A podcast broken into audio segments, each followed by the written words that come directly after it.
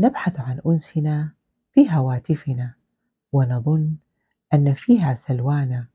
ولو تأملناها للحظة لعلمنا أنها وسيلة فقط فعن طريقها نتواصل مع أحبابنا. ويمكن أن نكون صداقات ومنها نتعلم علوما مختلفة ونمارس هوايات عديدة ونصقل مهاراتنا.